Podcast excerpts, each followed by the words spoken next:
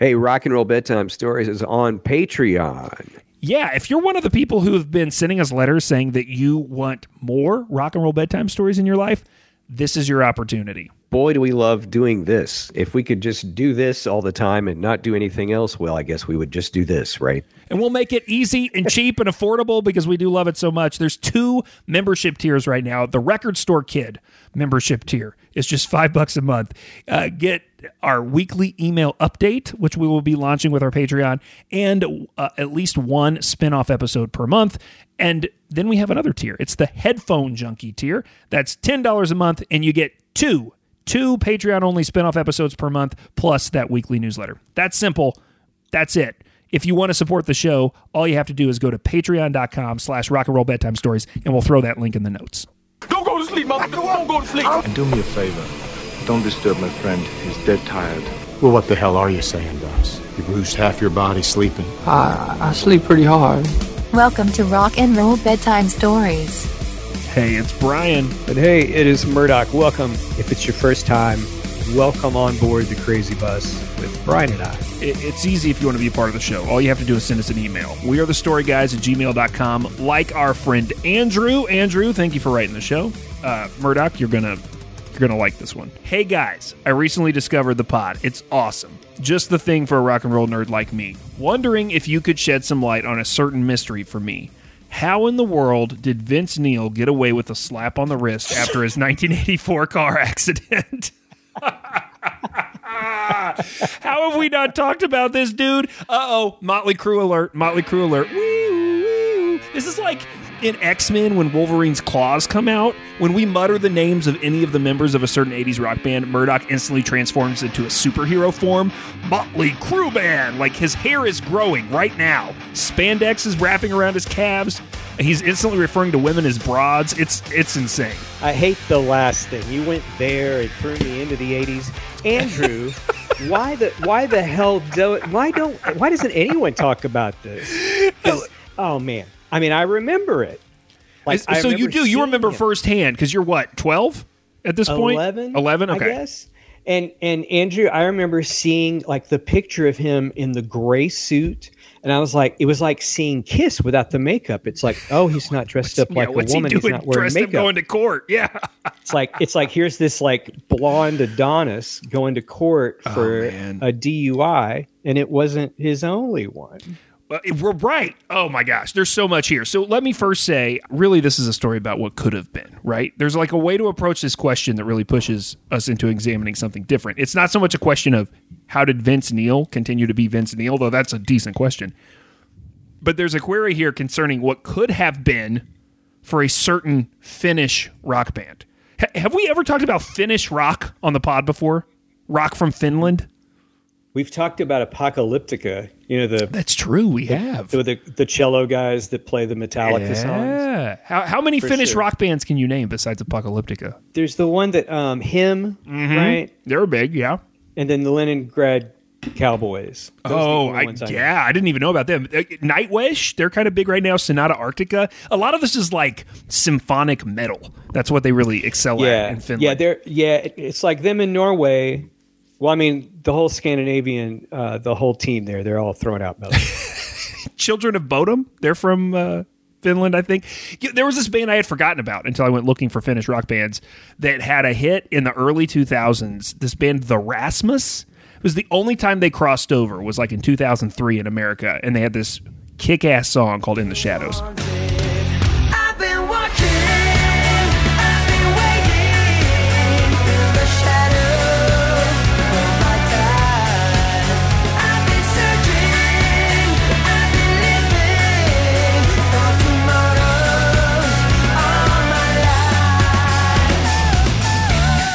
It rips.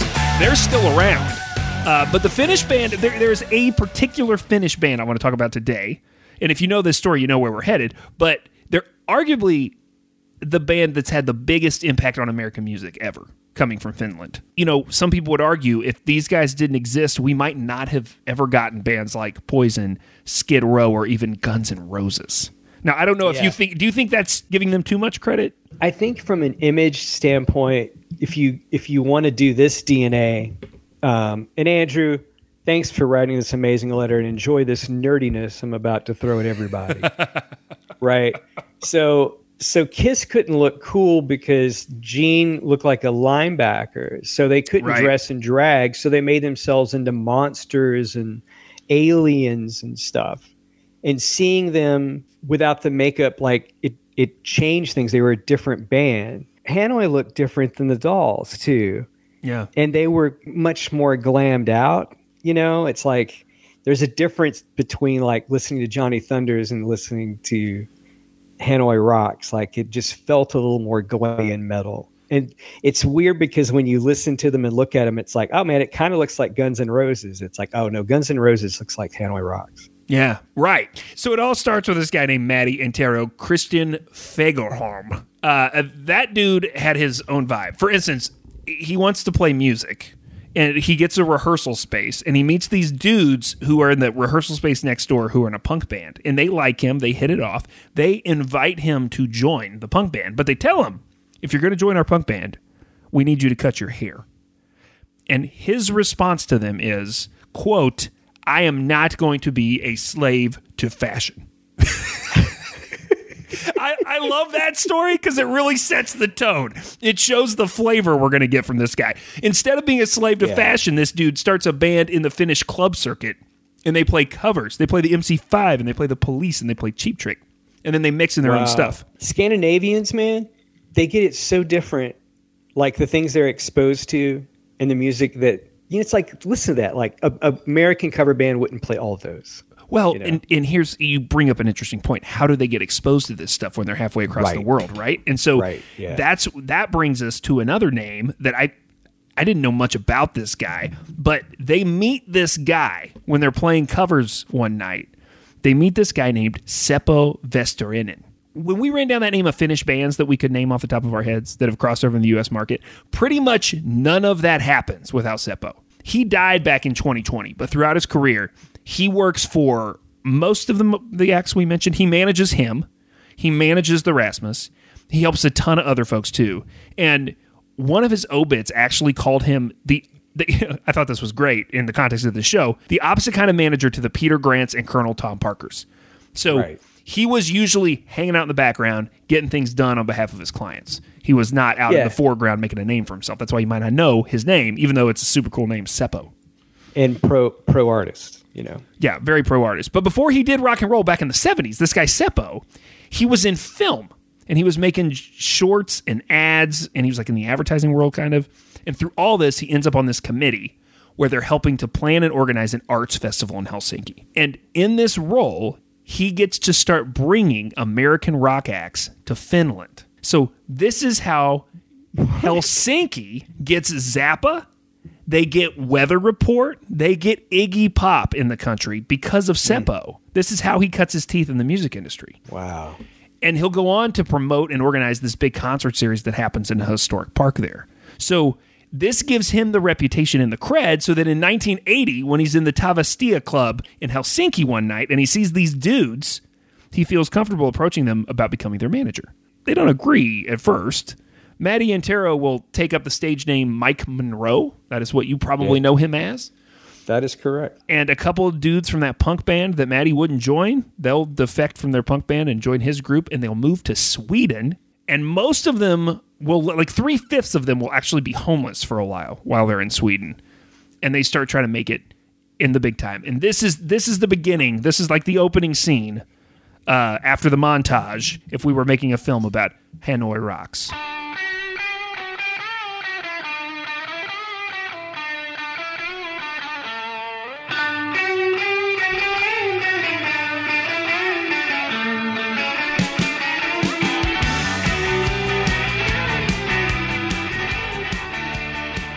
So, wh- when did you first hear Hanoi Rocks? It was through the magazines. So I would see them in like Creem or Metal Edge or anything that I had a subscription to. I would see photographs of them.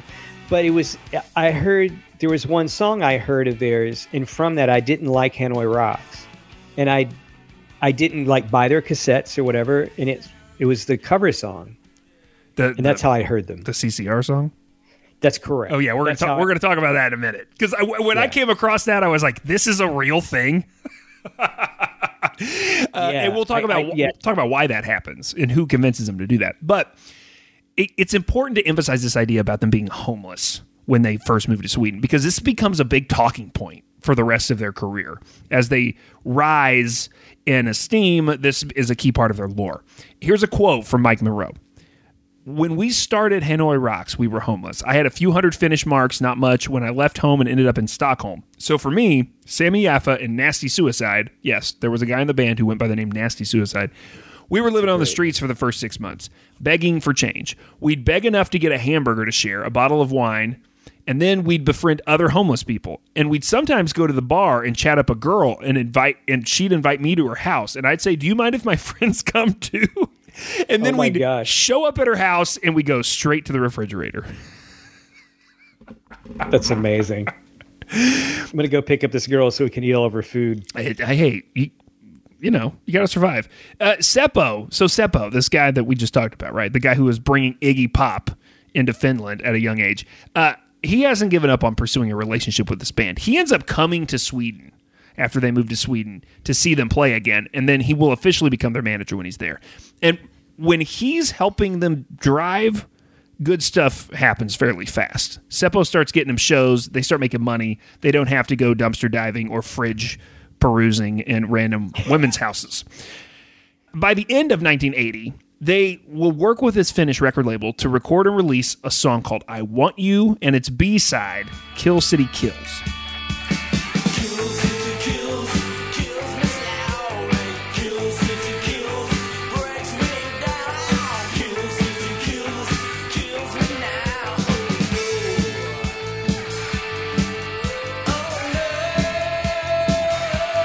They'll hit the road in January of 81 and they will play all over Finland and Sweden on a 102 day tour.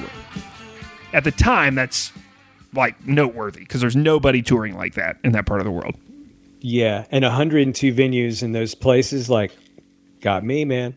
Yeah, I mean, I- like I don't know if they're playing basements or backyards or what. When you play together that often too, it's hard not to become a really good live band if you're playing that consistently, right?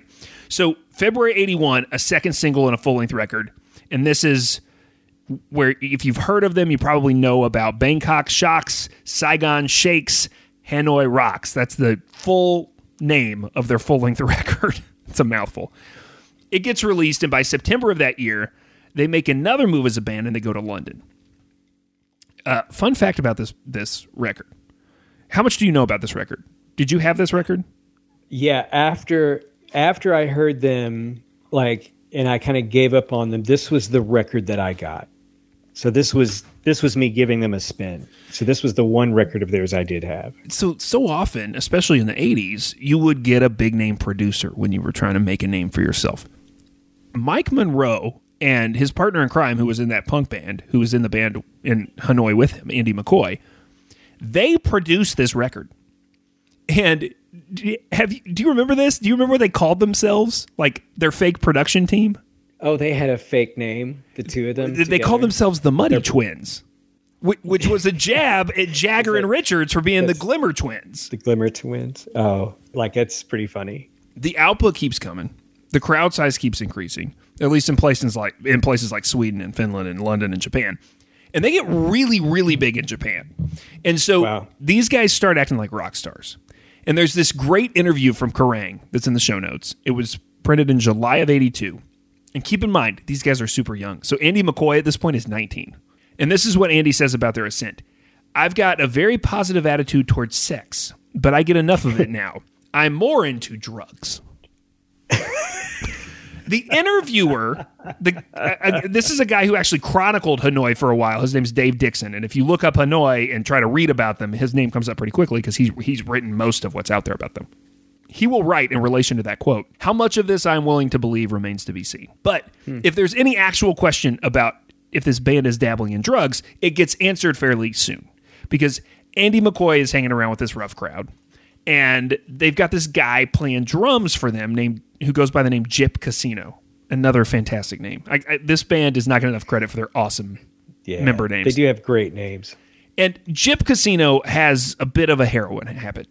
And while there were clearly a lot of tensions mounting, they all come to a head between these two guys, Andy McCoy and Gyp Casino, at an unfortunate time and place. I mean, this is the last place you want a confrontation to happen when you're in a band, and that is on stage. I, I found this art, this uh, interview with Gyp from 2009. Let me just let me just read you what he says happens. I just couldn't hit him, you know, but I could hit his guitar. what if I said that to Oh. you, Murdoch? Listen, buddy, you know I'm too close to you, but to show you how upset with you I am, I'm not going to hit you. I'm going to hit your musical instrument. So That's that's a pre- that's a pretty hard kick to the balls. Oh, exactly. So I suppose it was some kind of a fight. This is Gyp again reflecting back on this. I was getting tired of it all and he was fooling around. He'd have a bad day and when Andy Andy had a bad day, he'd have a bad sound. So it was no fun to be around him. We arrived at this festival 2 hours late. We started up the show pretty good. The first two songs sounded fine. Suddenly, my snare drum skin breaks, and I wave to the roadie and ask for a new snare drum skin. And Andy comes up to the drums and says something to me. And I felt, okay, I can take that. And suddenly, when the roadie came back to the stage with the replacement drum skin, Andy went to him and kicked him in the face. oh, And then he was back with me on the drums again. By now, I'd had enough. So I just kicked my drums and took his guitar and threw it at the wall. I'd had enough. So I just kicked my own drums. Three hours later, Andy was in jail. I was back in the hotel room. I then did everything I could do to get my position back in the band, but they had made up their mind. he went to jail. Andy was in jail. I think like overnight or something. So suddenly, right as Hanoi Rocks is starting to get pretty high profile because They they fire their they drummer. fire Gyp Casino. Is it because he because he threw the guitar? Yeah. I mean, that's what he thinks. That's what he thinks. I've read things that said he was addicted to pornography, which is always so weird to me when porn comes up with 80s metal bands. I'm like, that's a problem being an 80s metal band? Like, I don't get it. I just Um, have so many questions and I don't want to know the answers. You know, but go ahead. exactly. Uh, there was also talk of them um, having some issues with, well, him specifically having some issues with depression and, uh, you know, being suicidal at points. I mean, I, I don't know. But if you hear Gyp Casino tell it in the last 15 years, he will say the, the real thing that pushed him out of the band was he threw that guitar. Who knows? But what this does is it puts Hanoi Rocks in need of a drummer, and it gives a perfect opening to a young man named Nicholas Charles Dingley. Brian, thank you for telling us this amazing history about Hanoi Rocks. This is great. because now we meet now we meet Razzle. Uh, uh, yeah, a guy who knows he can't be a rock star and have the last name Dingley. So he chooses a one word moniker, and the world will come to know him as Razzle. Now, this guy's been circling around the band for a while. I read that Mike Monroe met him at a Johnny Thunder show, but there's also a story that he would just come backstage sometimes at their shows, even while Gyp was still in the band, and say that he should be allowed into the group. Mike Monroe will Mike Monroe will admit that Razzle was not a better drummer than Gyp, but he was a better fit for the band in personality. Quote, Razzle wasn't great technically, but he had a gung ho, up against the world attitude and fit in with the band's style perfectly. I loved that he was totally determined to be in the band, and when he joined, we were a real gang. He, he came to the first audition where we checked him out in platform boots. That's going to be hard to play drums with platform boots on. End quote. Yeah. Uh, he'd been in a speed metal kind of band before, and he had two bass drums, and we were like double kick drums. No way. He brought a second bass drum to a show, and at the venue, we took the other pedal off before the show, and he was so pissed off at us. But after that, he realized it wasn't our thing. But he was a fantastic drummer and had his style and human touch. And he and Sami, the bass player, together were a perfect rhythm section. Now they've got nice. yeah, it's cute. They've got this they got this gang, as they call it, together.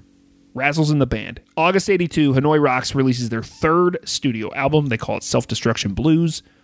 Gyp plays drums on the record, but Razzle gets in the photo and gets the credit in the liners. That's that's classic. And they're a gang, which means they're going to run into another gang very shortly. Well- like they're gangs. Yeah. So keep going. In 83, these dudes start moving outside Europe, to your point, and they're building a following across the globe. There is there's this one funny anecdote I wanted to mention before we get to where we're going. They get gigged in Israel around this time, and Israel had just started letting bands into their country Like rock bands. Yeah, like rock bands, like with like a year or two before, like early '80s. And so the story goes that people in Israel thought they were female prostitutes.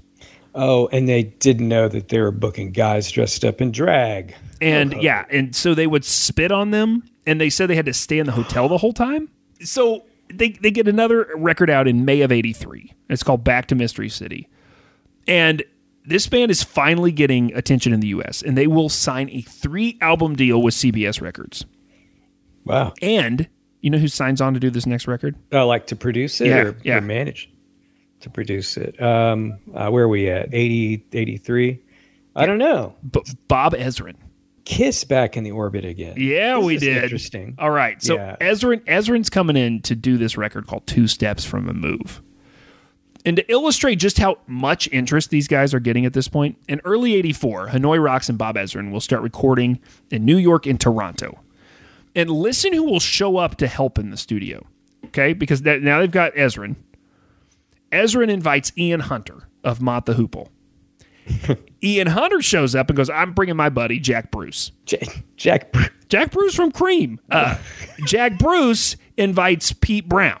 So the hitting is getting real heavy. And when they get to the end, they realize they don't know what song should be a single. So CBS Records says, here, this is what you should do. You should record a cover of CCR's Up Around the Bend.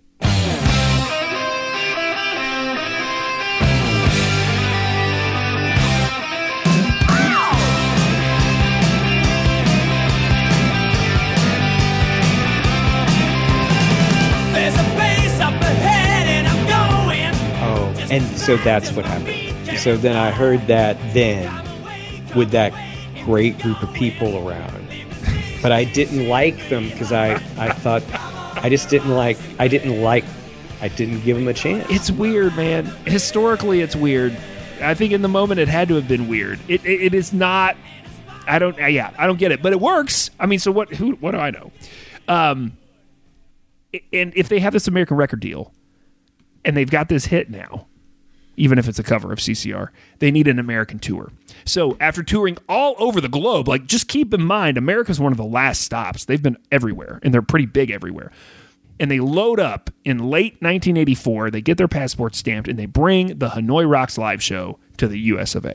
It starts in Buffalo on the 14th of November, and they're just popping around New England and it's fast and hectic. And on November 29th, something happens that, depending on how you think about life and consequences and cause and effect, this small moment changes the course of rock history to, to a certain degree. It definitely changes the course of where we're headed in this episode.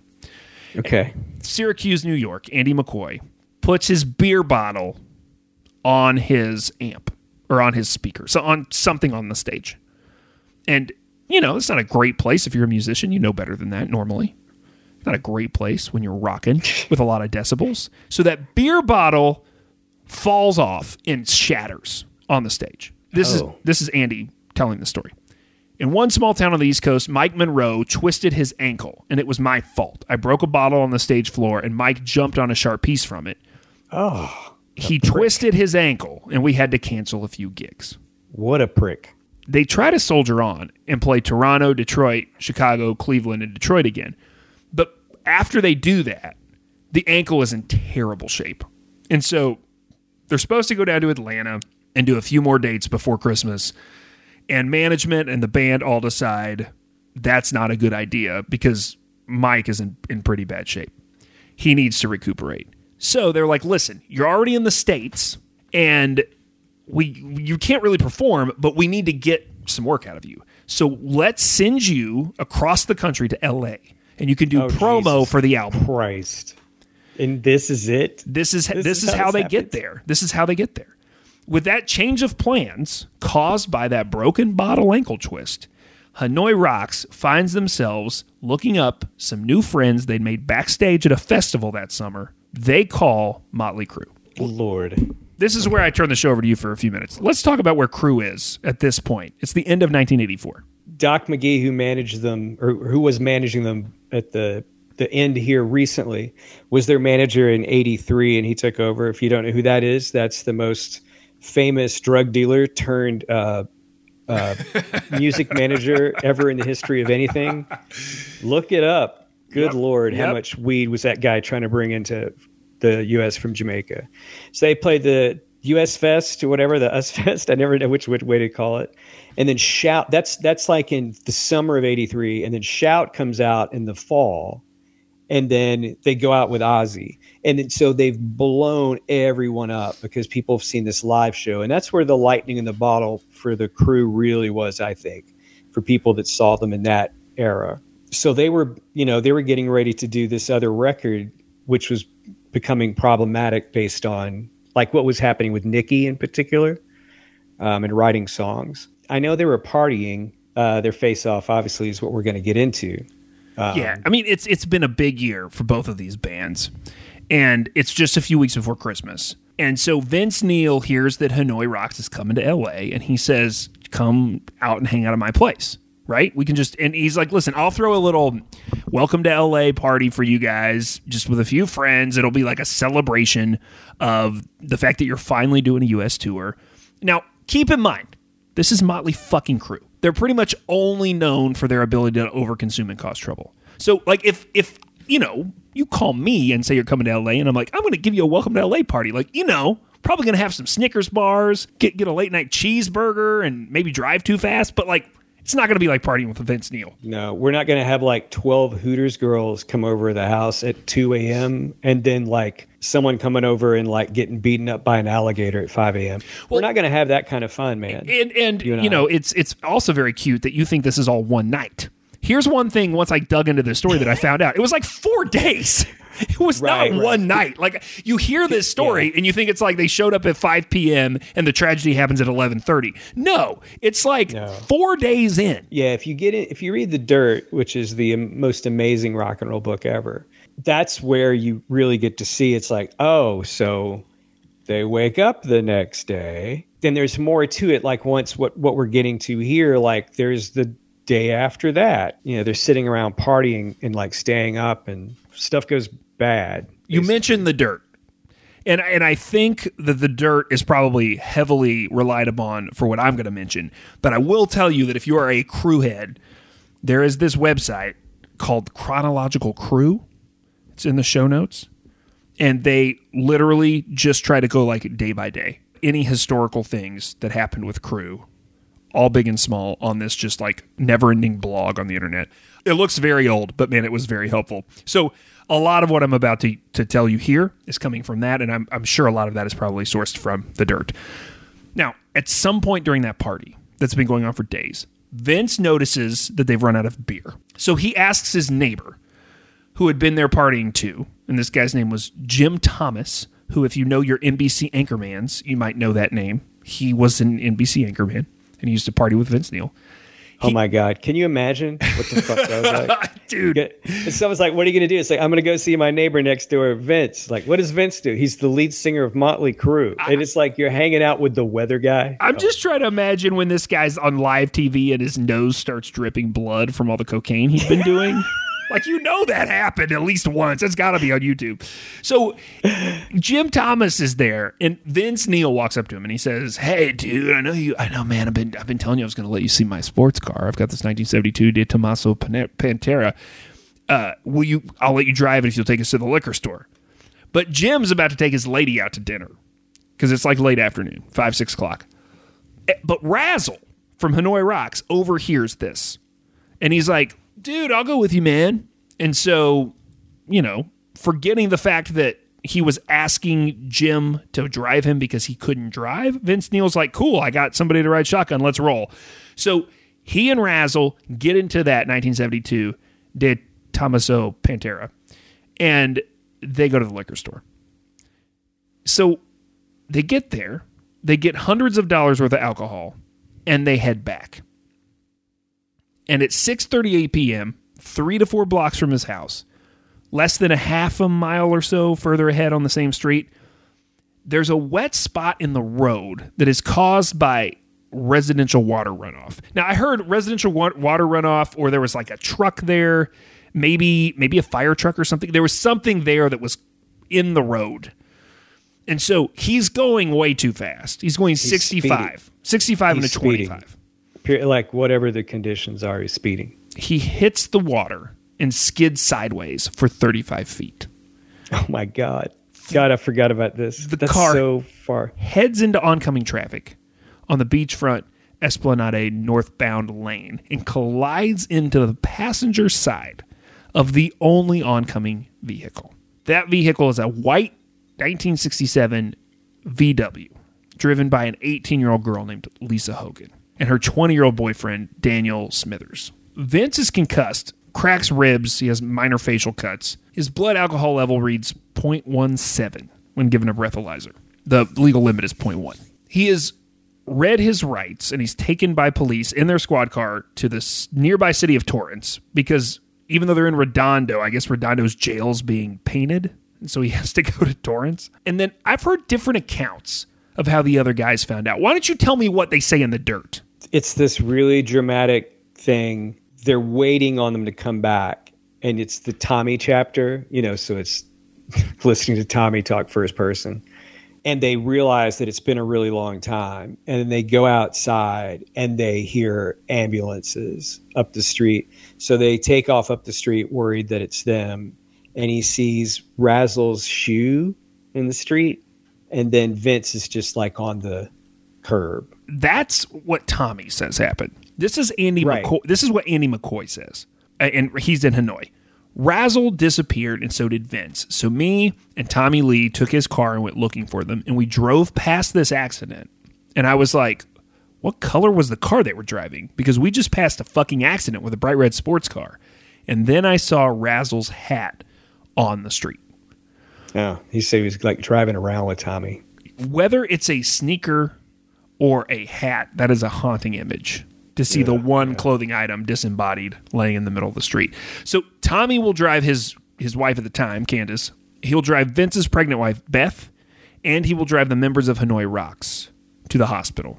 After a long wait, a doctor will advise them that Razzle died at 7:12 p.m. after his severe head injuries were too much. Yeah, man. The driver of the other car is going to remain in a coma until the end of the month with a broken Yeah. arm and two broken legs. She got really injured in the crash. Really badly. Severe brain damage, psychomotor seizures, the whole thing. The boyfriend suffers a broken leg and some brain damage as well.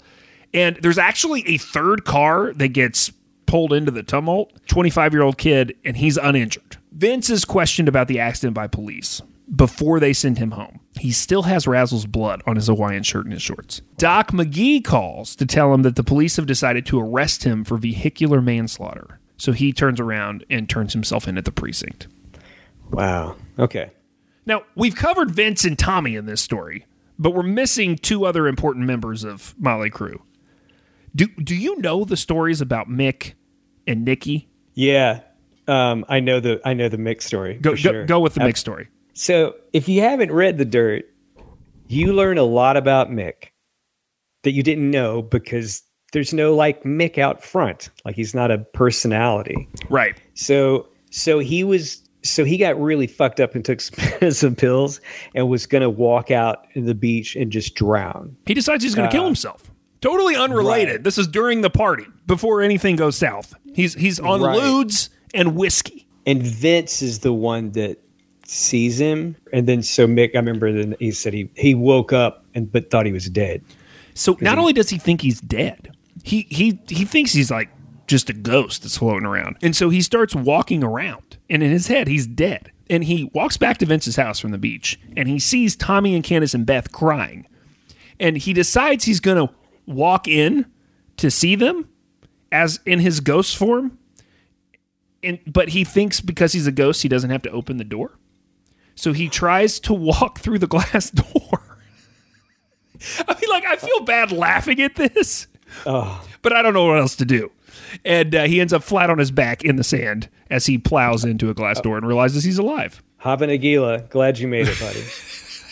Now, Nikki, Nikki's not even at the party. he was with Crosby. Yeah, he was with Not- not Rats Crosby, Robin because Crosby on vacation. Yeah, he took off. He wasn't there. So they had to call him no, so and th- tell him. what I know, what I heard was that the first he ever hears of this, and again, this could be blown out of proportion, but he's walking through the Miami airport and a fan recognizes him and says, Dude, Vince is dead. There's this oh. brief period where he thinks Vince has died in this car accident. And he calls Doc McGhee immediately. The 13th of December, Vince is freed by posting bail. $2,600. That's all it costs. Jeez, oh my gosh. And, and here, here we are. Here's the question that brought us here from Andrew. What kind of trouble did he get in for causing this? January 9th, 1985, he gets arraigned. This is the moment that is seared into your head, Murdoch, the conservative Yeah. gray suit. Yep. It takes two minutes. His lawyer enters a plea of not guilty on his behalf, and a preliminary hearing is scheduled for February 20th. But the trial keeps getting postponed. A, a little backstory to shed some light on why this situation is especially precarious for the band.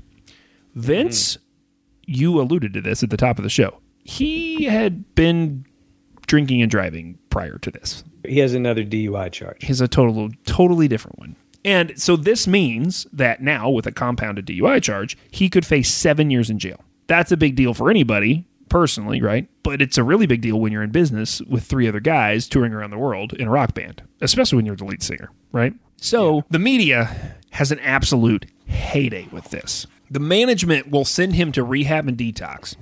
While he's in rehab and detox, he does not hear from the other guys in the band. They don't even come to check on him. No. And there's there's things that happen after this, like post this rehab, post this case. Oh, for sure. Significant. that- That's similar to this too, on what makes the band dynamic immediately different. So the band's third album, Theater of Pain, will come out in June of 85. So remember, this incident happens in December of 84, so it's only six months. They will dedicate it to Razzle.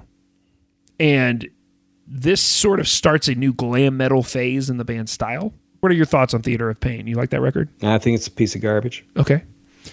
But what happens with the case? Vince has a pretty good lawyer, okay? And this guy tells him he should take a plea bargain. Plead guilty to vehicular manslaughter and avoid the matter going to trial. Why? Why would he do that? Here's what the lawyer says. He says he can make the argument that since most of the members of the party were from Motley Crue and Hanoi Rocks, it was a business meeting. Oh, get out! And if it was a business meeting, the band's limited liability insurance can pay out all of the settlements. oh man, oh man, oh man, oh man, that's so crazy. And that gets worked out. They sentence him to 30 days in county jail to be served at the end of the Theater of Pain World Tour.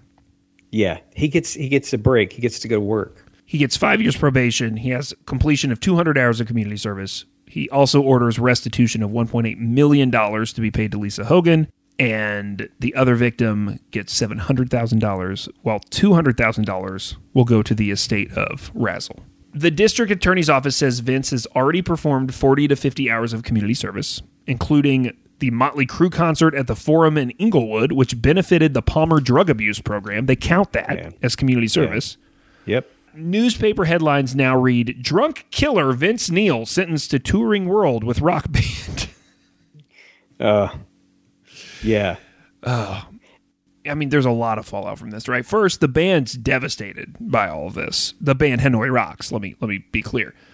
They don't ever make up the rest of that US tour. Mike Monroe will try to keep the band together. He'll replace members when they leave, but by the time Theater of Pain is hitting stores for Motley Crue, Mike Monroe is officially ending Hanoi Rocks. So in those six months, two very dri- different trajectories for these two bands involved. Yeah. Vince Neil doesn't go easy on himself, at least in the press. He tells Blender magazine at one point, quote, I wrote a $2.5 million check for vehicular manslaughter when Razzle died, and I should have gone to prison.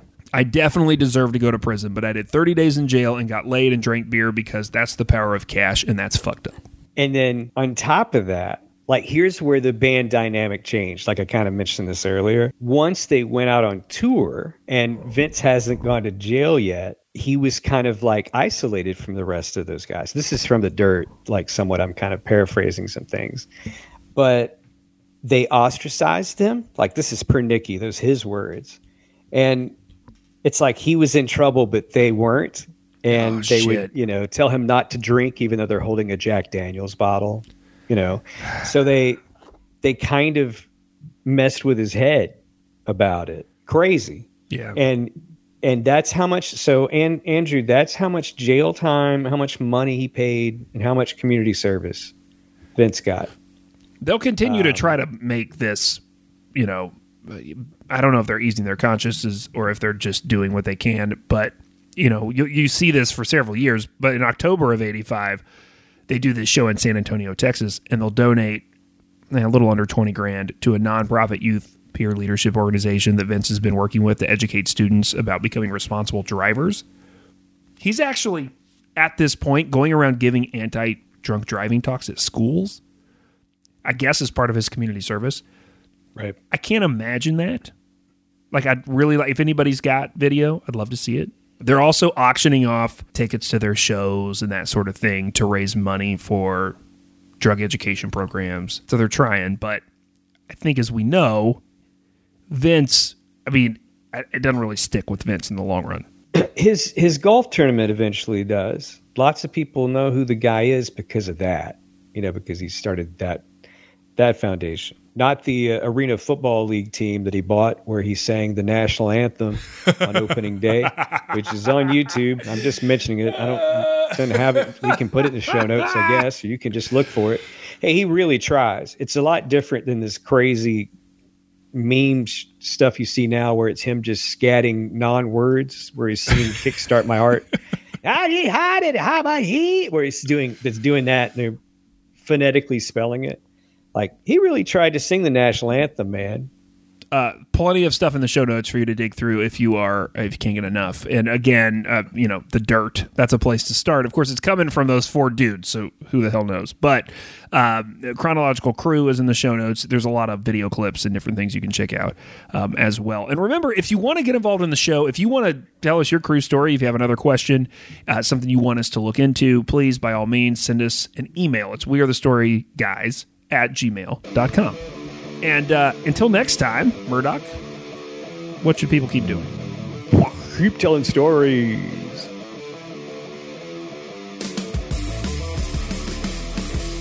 Rock and Roll Bedtime Stories is a Story Guys production. The show is produced and edited by Brian Eichenberger. Get more stories, hear more podcasts, and book the guys for your conference or house party at wearethestoryguys.com. Copyright Boy Have We Got Stories Productions. All rights reserved.